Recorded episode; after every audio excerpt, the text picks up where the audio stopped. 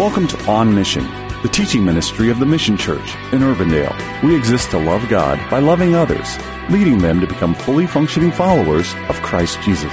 Today we conclude Mike's message on Luke. We know, actually, without a doubt, Jesus was not born on the date we know of as December 25th. And if that ruins your Christmas, I'm sorry. But that's truth. And truth is more important than our sentiment. The truth is, that date, we ask the question, how do we come to that date? That date was a chosen date. It was chosen to celebrate the birth. But there was never, there's never been any actual legitimate claim that he was born on the 25th. In fact, there are many dates that have been put out there as scholars have tried to figure it out. And here are some of them. I put them in your note guide January the 2nd or the 6th, March the 21st or the 25th, April the 18th. I happen to like that because that's my birthday. And so I will put the stamp on it and say Jesus was born on April the 18th. So was I. That makes us kindred spirits. The 18th or the 19th, May the 20th or the 28th, November the 17th or the 20th. One contemporary theologian, and I would encourage you to look this fellow up. He's got a lot of interesting things to put out there. Dr. Michael Heiser, still living, still active, still writing, still producing, using both Old Testament prophecy, text from Revelation, and astrological charts believes that the date, he has set the date at September the 11th. That's interesting. And before you groan and say, oh, you know, I've heard his presentation. Now, it takes a lot of effort to get through it. I mean, really, it does. But I will tell you this that it's not without merit as I listen to it. I'll come back to that September date in a few minutes. But you ask, how did we get December 25th? I wanted to make sure we understand some of this. So here we go. There was a claim that was made out there early on in the early church that Mary actually conceived Jesus on March 25th. Well, you add nine months to that, and what do you get? You get December 25th. But there's not one shred of biblical or historical evidence that that's the case. So where that actually came from, I have no idea. But that is out there, and uh, some people look to it. The best answer that I can give you this morning, how did we get with the December 25th date, is, is one that is recorded and rooted in history. And that these are the points. What we find as we look at the early church is that for the first 300 years of its existence, it did not celebrate the birth of Jesus. Can you imagine that? The earliest saints, the ones that were closest to Jesus himself, the ones that were won to faith by the apostles and, and, and trained by them, they did not celebrate the birth of, of Jesus. In fact, they focused more on his crucifixion they focused more on the resurrection. That's where their heart was. That's where the message was. They really didn't have a holiday. In fact, it wasn't until 336 AD, while Constantine was emperor of Rome, that Christmas is first recorded as being celebrated the birth date, I should say, of Jesus being celebrated. A few years later, history tells us that Pope Julius I declared December 25th to be the official celebration day of the birth of Christ. He did not declare it was the birth date, it's just the official celebration date for the church. And we may ask ourselves the question well, why did he do that? Why did he declare that? Why did he feel the necessity to make an official celebration date? Well, again, we don't know for sure, but it is believed that he did this to provide a Christian alternative to quite a few pagan celebrations that were taking place uh, at the December time frame of the calendar, not the least of which was the celebration called Saturnalia, which celebrated the birth date, so to speak, of the pagan god Saturn. And there was quite revelry and a lot of celebration and drinking and so forth that went on from December the 17th to the 23rd.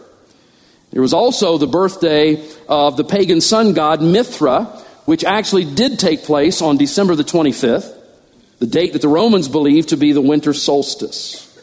And when you think back to what that pope's thoughts were and what the church's thoughts were at the time, it seems pretty simple.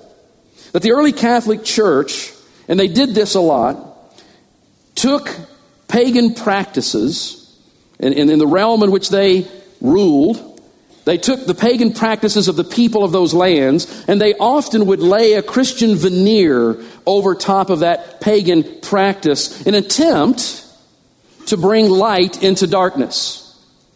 Church history records, though, that it didn't take long to discover that this type of practice, laying a Christian veneer over pagan practices, does the opposite of bringing light.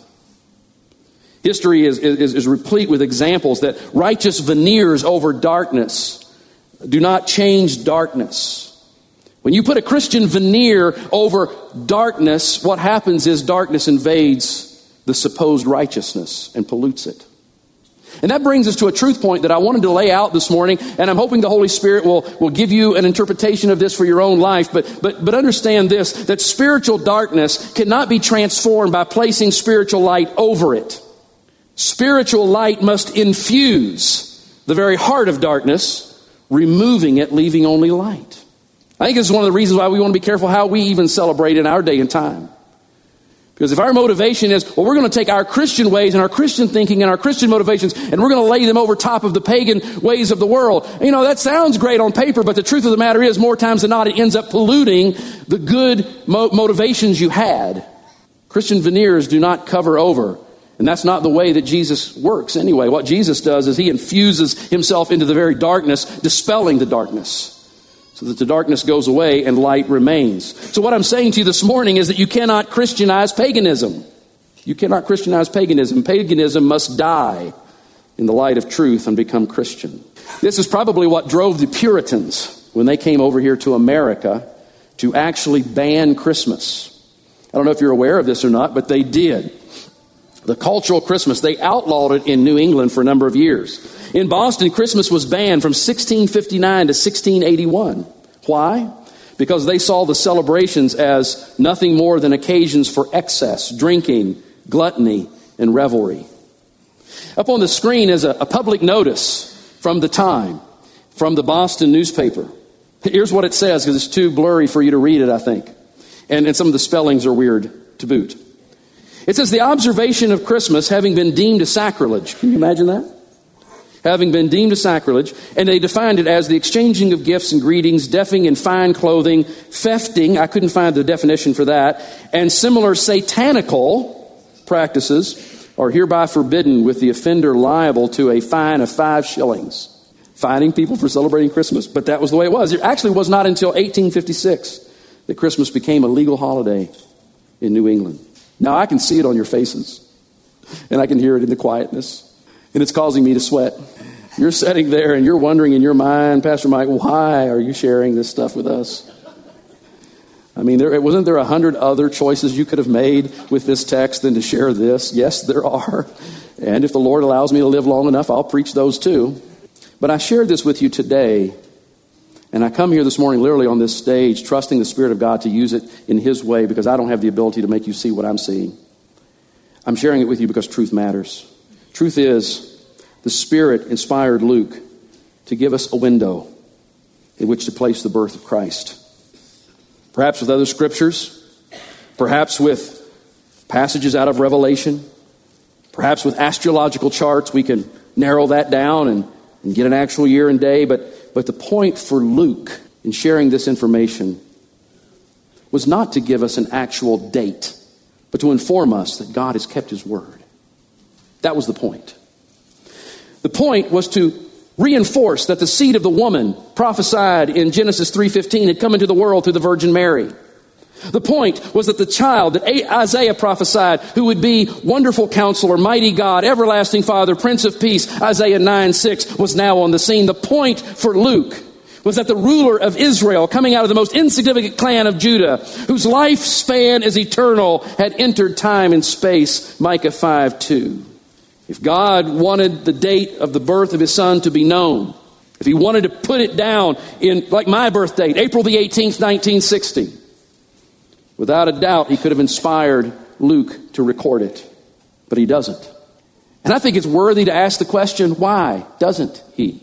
Why doesn't the Spirit of God inspire Luke to record the actual day and year? Could it be that the date of his birth has no import? on the actual purpose of his coming? Could it be that what is actually important is what he did come to do, and that he did actually come exactly as the prophets and Gabriel foretold? Could it be that humans have a tendency to promote dates and times and ancient relics to the level of worship when the only one who deserves to be worshiped is God and Christ himself? Could it be that the only date concerning Jesus that is, that is of utmost importance is the date that he died for sin and rose from the dead. A date, by the way, we actually have because it took place on a date that had been going on for centuries, the Passover. So the question then gets raised well, since we know that Jesus wasn't born on December 25th, is it wrong to celebrate his birth on this date? Well, heavens no. It's not wrong. It's not wrong at all. In fact, December 25th is as good as any other date. In fact, perhaps we should be celebrating the birth of the Messiah every day of the year, for the point of his birth was not the birth itself, but what he was born to do. He was born to be our Savior. And we should celebrate his coming every day, for that was the first step of the work that he would ultimately do that brings redemption to our lives. Now, I'm about to close, but speaking of Jesus being the Savior, I want to return to Dr. Michael Heiser's teaching about and his theory about Jesus being born in September. I want you to remember, I told you, and Luke told you, who it was that was ruling Rome at the time. Who was it? Tell me. Caesar Augustus, who was Octavius. Um, it's interesting that before Octavius came to power in Rome, the Roman Senate had deified his uncle, Julius Caesar. In other words, the Senate declared him to be God. When Octavian came to the throne, you know what they called him? The Son of God. Under Octavian, Rome experienced the longest period of prosperity and peace that Rome had ever known. And do you know what they began to call Octavius the Son of God? They began to call him the Savior of the world. Now think about it. Wouldn't it be just like God to have the true Son of God and the true Savior of the world be born in the same month as the man who was being heralded as the Son of God and the Savior of the world? I'll say it. It would be just like him to do that. Now, whether he did that or not, I have no idea. But it's certainly interesting to think about. And a lot of the evidence points to the fact that Jesus was, in fact, born in the fall of the year. Next week, we're going to continue looking at the birth of Jesus, and we'll look at it in a much more traditional way as we move to verses 8 through 20. The appearance of the angels and the worship of the shepherds. But as for now, ask yourself this Am I connected with the true meaning of Christmas? Have I, by faith, embraced Jesus?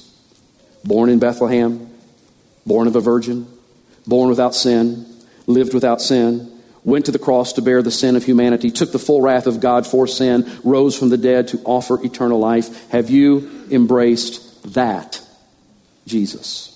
Because that is what Christmas is about.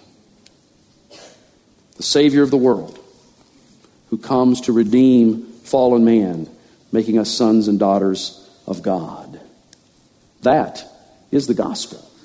That is the good news.